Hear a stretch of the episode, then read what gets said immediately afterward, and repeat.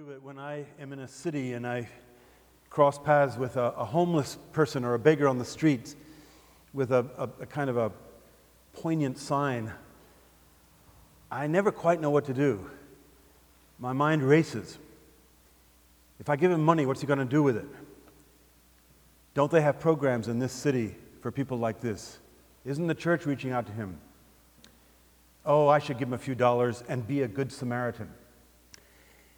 So we casually use that phrase, good Samaritan, for people who are nice to other people, get them out of a jam when they didn't have to. Indeed, the, the name has worked its way into many cultures. We uh, know of a number of hospitals at home and abroad uh, who are called the Good Samaritan Hospital. Not only that, but there are laws on the books in many countries that, that are called Good Samaritan laws. They protect those who choose to serve and tend others, maybe in an emergency or people who are injured. And sometimes these laws protect you, if you're trying to do good, from making a mistake or for having the victim die uh, on your watch. Um, in Canada, Good Samaritan doctrine is a legal practice that prevents a rescuer who's voluntarily helped a victim in distress from being sued. And um, we call these the Good Samaritan laws. Now, it might be easy from these usages and a superficial reading of this parable to say, we just ought to be good neighbors. We ought to kind of have a mind for those who are in trouble. Maybe we can't help everyone, but it, this is the kind of person we ought to be. When I was um, growing up, my mother, who was uh, a churchgoer and was raised on, on the Bible and the prayer book, gave my brother and me a verse. It was kind of our motto. And mine was, "Be ye kind one to another." I think she gave it to us after she had seen us fight so often that um, she wanted to put in a good uh, um, remedy and maybe put it into our minds, we shouldn't be doing that. But I, I always kind of resented this verse. It was only much later when I became a Christian that I read the full context of the verse, which is, of course, um, as Christ has shown kindness to you, it's not just a moralistic principle. This parable, on the surface, looks like a moralistic parable. Have some compassion. No, don't just be a hard-hearted neighbor. But um, if that's true, then this would not belong in the list of biblical parables, because all the parables contain the gospel in one form or another. Indeed, I will be bold to say that all the parables speak of Christ somewhere and somehow. And I love the parables. As you know, I teach apologetics at a seminary, and um, part of the challenge of being an apologetics person is uh, to learn how to persuade people. And um, the two big extremes to avoid are, you know, give them the elevator talk, the whole package in just a few minutes, get it off your chest. The other one is don't say anything at all. The parables are like time capsules. You know those medicines you can take that, that release the, the, the goodies, you know, over a few hours or a few days? Because I think when you first hear them, you think, okay, great story. Some of them are very clear, I get it. Others, you have to let them work on you. I'm pretty sure the person who was asking Jesus about the good neighbor, the lawyer he's called, had to go away and think about this uh, for a while, and then I'm going to try to tell you what I think dawned on him. Um, these are the, the wonderful things about the art of persuasion in the parables, is that they it can persuade you by getting in the back door. Some people even call this backdoor or side door evangelism. Well, where's the gospel in this parable? Well, let's uh, notice first that Jesus is confronted by a lawyer. So in the Jewish hierarchy, the rabbinic religion, there were lawyers. These were not primarily litigators. They were experts on the law of God, which was contained particularly in the five books of Moses, the Pentateuch. And Jesus had gained quite a reputation as an interpreter of the law, and he'd upset a lot of people by explaining the law in a way that didn't fit what they were used to hearing. So this, this lawyer comes and puts him to the test. Now, um, the word there used for test could be hostile. He might be trying to trick Jesus, although it could just be he wanted to know. He had a question for him, a test question, because he wanted to know the answer. I incline towards that view myself. Doesn't matter. Um, whatever the case, it is the question not only he, but everyone on the planet ought to be asking. How do I inherit eternal life? I say they ought to be asking it because many people don't ask it, but they should. And some people are asking it. As I look at the history of recent times, both in Europe and in North America, I believe that one of the deepest trends we can identify is meaninglessness. I won't go into all the details of why I think this, but from college campuses to just uh, ordinary people you meet, uh, listening to the media, reading books, you find there's an incredible inability to say, what is this all about? And one of the things um, I have taught over the years is that human beings have all kinds of ways to evade this most important and deepest of all questions. The question that needs to be answered at least before we die, hopefully much sooner than that. And some of these evasion tactics I call bargaining. You remember the story of Faust, one of the founding myths of Europe. Here was this wealthy doctor doing all right for himself, and he meets a mysterious man named Mephistopheles, code word the devil. And the devil says, I can give you a lot more than what you've got. I can make you look young for a long time, get you much richer, give you a great reputation. And as he goes on like this, the doctor says, well, um, yeah, but what's the catch? And Mephistopheles says, no catch. Well, there's one thing. At the end, you have to give me your soul. So the doctor decides, I'm not going to do this. And then the story goes on, and I won't spoil it for you. This is a case of bargaining. You bargain your soul away for something that is good in the short run, but in the long run will be deeply, deeply dissatisfying. And there's so many ways we do this. Um, I'll put off the religious questions until later, and then later somehow never comes. Um, some people bargain by being very successful, going after that job or that person you want in a relationship or that position or that place you want to live. And um, then comes midlife. And in some cases, they crash and burn. And the bargaining hasn't worked. We have lots of ways to do that. But this lawyer seemed to know that bargaining time is over. I need to know now. How do I inherit eternal life? And you know, eternal life in the Bible doesn't just mean living forever or existing forever. How many times have I talked to people who say, you know, the idea of heaven is boring to me. I don't want to just live forever. Heaven is not living biologically forever the way we do now. Life in the Bible is fellowship and friendship and communion with God. It's eternal because what other, what other kind of way would it be if you're having fellowship with God? But it's not so much eternal because it extends a long time, though, of course, it does, thankfully.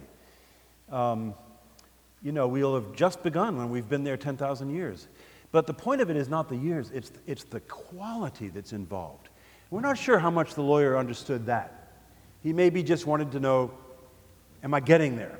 Do I have a safe passage? Do I have the right policy? Whatever the case is, he asked the most important question anyone would have to ask. And I hope that Most of you in, in this sanctuary have asked that question and, and have found the right answer. Now, there's an issue right at the top here, because he says to the teacher, Rabbi, that's what Jesus was, what shall I do to inherit eternal life? Now, he puts it in terms of performance. There's a part truth to that. It matters what we do.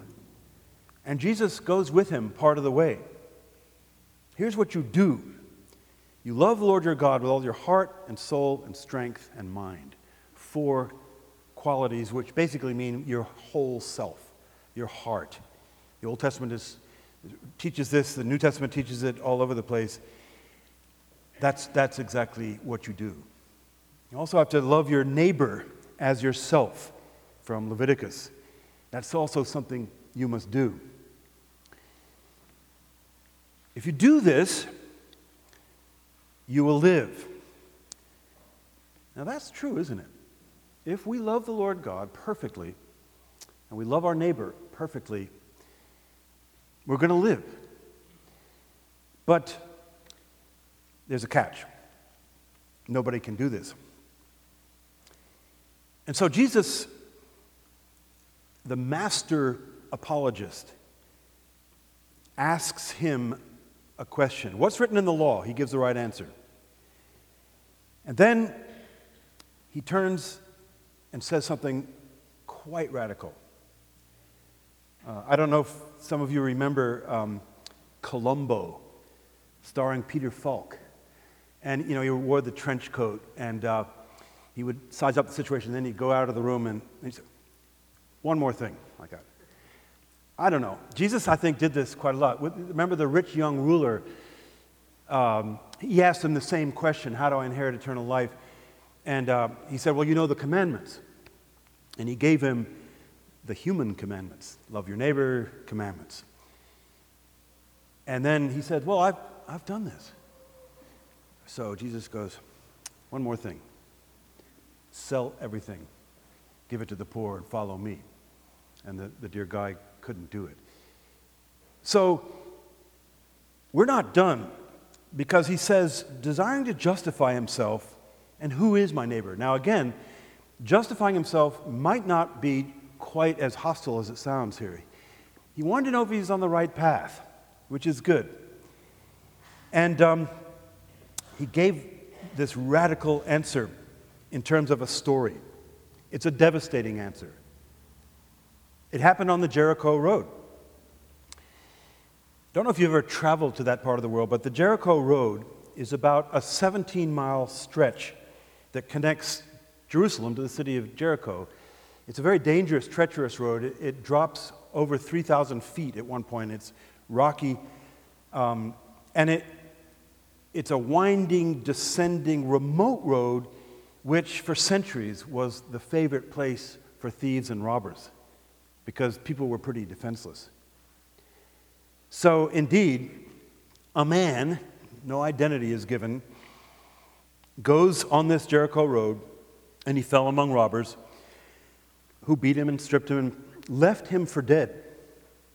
So this uh, would have been a familiar event in that part of the world. It was a dangerous road. People didn't go without some protection. But there's a point to giving it this twist. Because uh, first a priest and then a Levite went by, and they looked the other way. They walked on the other side. Um, we imagine that they were on their way home from temple worship in Jerusalem. Maybe they didn't have time. Or maybe they were afraid that he was dead, and the, the law says that you can't touch a dead body. It might have been costly. It might have cost them their position to do that. Whatever was going through their mind, they just could not stop and see what was going on. Now, before we all say, oh, I, I, I'd never be like that, um, think about some of the times you could have done something, should have done something, and didn't. It doesn't have to be giving money to a homeless person. That's a, that's an issue. But um, when you see somebody in need, and yeah, it might cost you some time, it might cost you your reputation, but you just don't want to go help that person. Uh, or you might justify it. I have a whole lot better things to do. I have kingdom things to do. I'm serving God. This would, this is a distraction. Um, for whatever reason, they couldn't do it. And then a certain Samaritan, it says in the King James, um, as he journeyed, came and where he, when he saw him, he had compassion. And of course, the compassion took a remarkable form. He bound up his wounds. Oil and wine was the favorite medicine. It was the first aid of, of the day. And, and it was costly. And then he puts him on his own animal and leaves him. And this is dry, dusty, rocky road. So it's, it's treacherous to do that. And he led him to an inn. Presumably, he had stayed at this inn before because the innkeeper seems to, to trust him.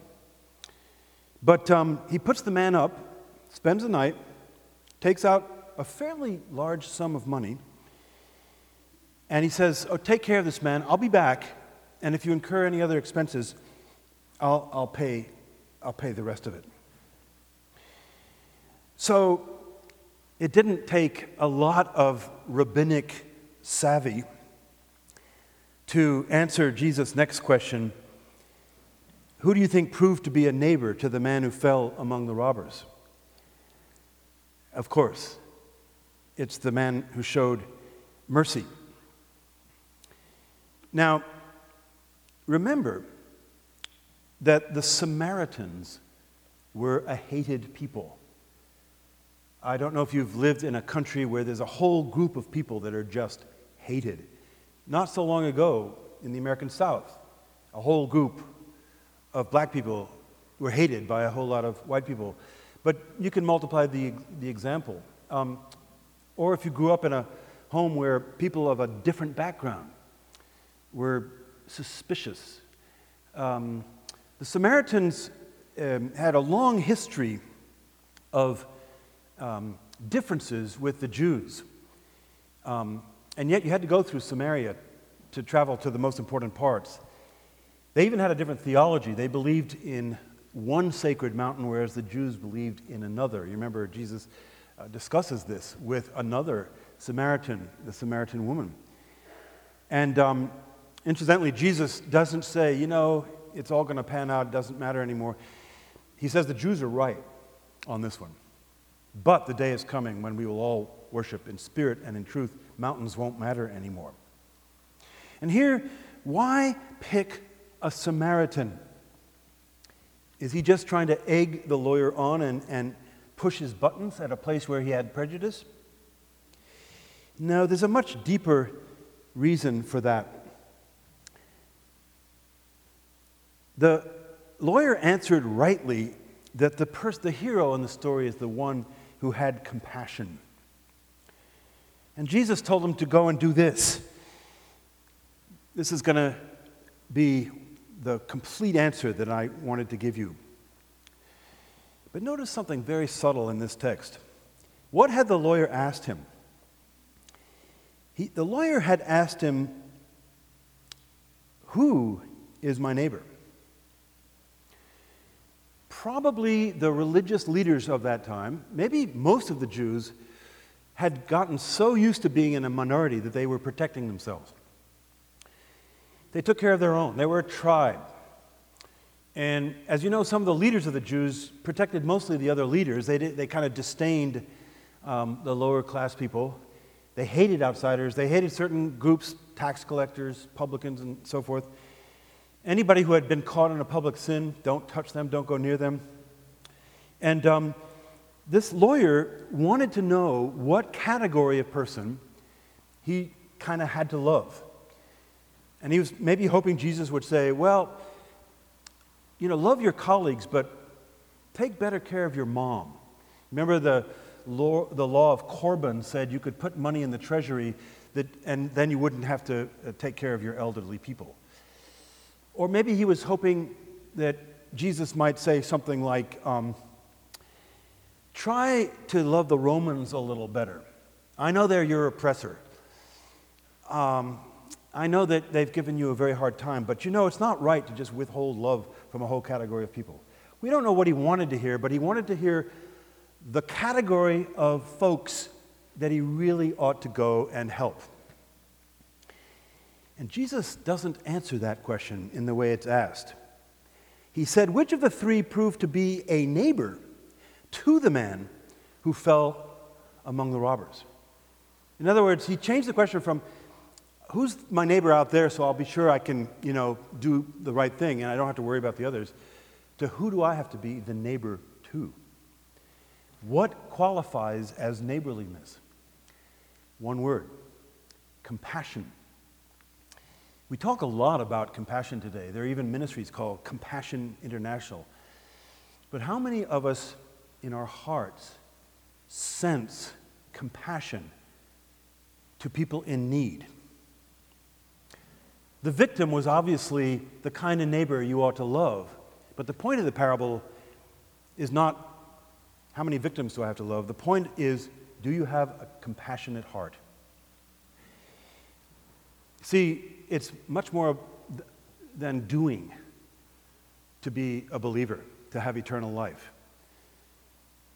You can do a lot of good things. In fact, you can do many of the things that religious people do without at all being a believer, without being in Christ, without being saved, without being in that fellowship with God. What makes the difference is your heart. And we're born into this world with hard hearts. The Catechism says we're inclined to evil. You know, in high school you remember studying inclined planes in geometry, and the laws of Newton say if, you know, if this ball is up here, a marble or whatever, it wants to go down.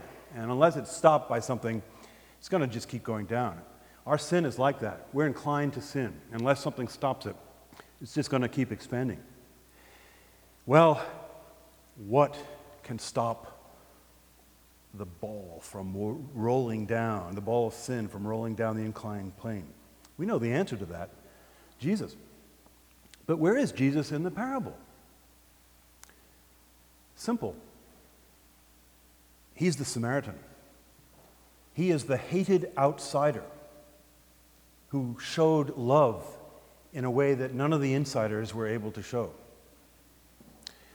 He is the hated outsider who comes and pays the full price for the redemption of every victim. Because in our sin, we are stripped, wounded, and like dead. That's what it is to be a sinner. Maybe not physically, of course, but spiritually, if we don't know the Lord, we are dead. And only the compassion of the hated outsider who came and paid the full price for your sin and my sin, only then can our hard hearts be softened. Only then can that sin ball be stopped and the inclination reversed. And Jesus here is teaching in a time capsule kind of way. The guy had to go away and think about it. Oh, I see. I have to have compassion. And how come this Samaritan is the one? You mean it might be the hated outsider, Jesus? That's the way the gospel gets into us, into our um, hardened hearts, through the back door sometimes. And um, then Jesus could say, go and do likewise, because only people whose hearts have been changed by the compassionate one can practice compassion. Now, another way of saying this is that mercy is not possible for you if you've not known mercy. Real love is not possible for you or me if we have not lo- known real love. Paul says, if you don't have love, you're like a noisy gong. You're nothing. If you don't have the love of Christ breaking into your heart, breaking your heart, your sinful heart, invading your life, and turning you in to a loving person, You are, I am nothing. But here, it's so wonderful, isn't it? The victim couldn't do anything for himself. As sinners, what can we do? We're, we're half dead. But the hated outsider came down from heaven, became man, grew up, learned the law as a little Jewish kid, became a rabbi, and then within weeks of this story will go to Jerusalem, where these priests and Levites had come from a religious service. And instead of conducting religious services there, he would die. He would be put to death in the most heinous, unjust crime ever committed, a crime guided by God, so that death itself may die. Jesus would become sin for us, he who knew no sin. He would do far more than the Samaritan who paid for a couple of nights in an inn. He would pay the entire cost of your salvation and mine. And when we know this kind of mercy, we then will become properly merciful persons. Now, this doesn't just answer, should I give a coin to the homeless person? There are some good biblical answers for that. Um, programs, church activities. Not every church can do everything, but every church can do something. There are wonderful ideas about mercy ministries. I'm sure Christ the King has a number of mercy ministries. But we can't do that with any integrity unless we are first people of mercy. So, fellow victims left half dead, do you know the mercy of the hated outsider, Jesus Christ? Has he changed your life so that not perfectly, but substantially, you're becoming a person who looks out for those who are in need, a person who wants to help, a person who doesn't care enough about what he owns, what he looks like, what his reputation is, that he's going to stop caring? Or are you, am I, like the Levite? Don't want to touch a dead body. Don't have time. We have a meeting to go to, whatever it is. Am I a merciful person? If I'm not, I can become one, because the hated outsider has shown mercy on me. And if I am, I can improve it because of what Jesus has done and what he is. This parable, like every parable, is all about Jesus. It's all about what Jesus can do for you or for me, for any victim, which we all are. And then, when we know this mercy, we may have, not just inherit, but have eternal life. We may know the joy, the friendship, the fellowship of God, now and forever. Who would want to bargain that away? Let's pray.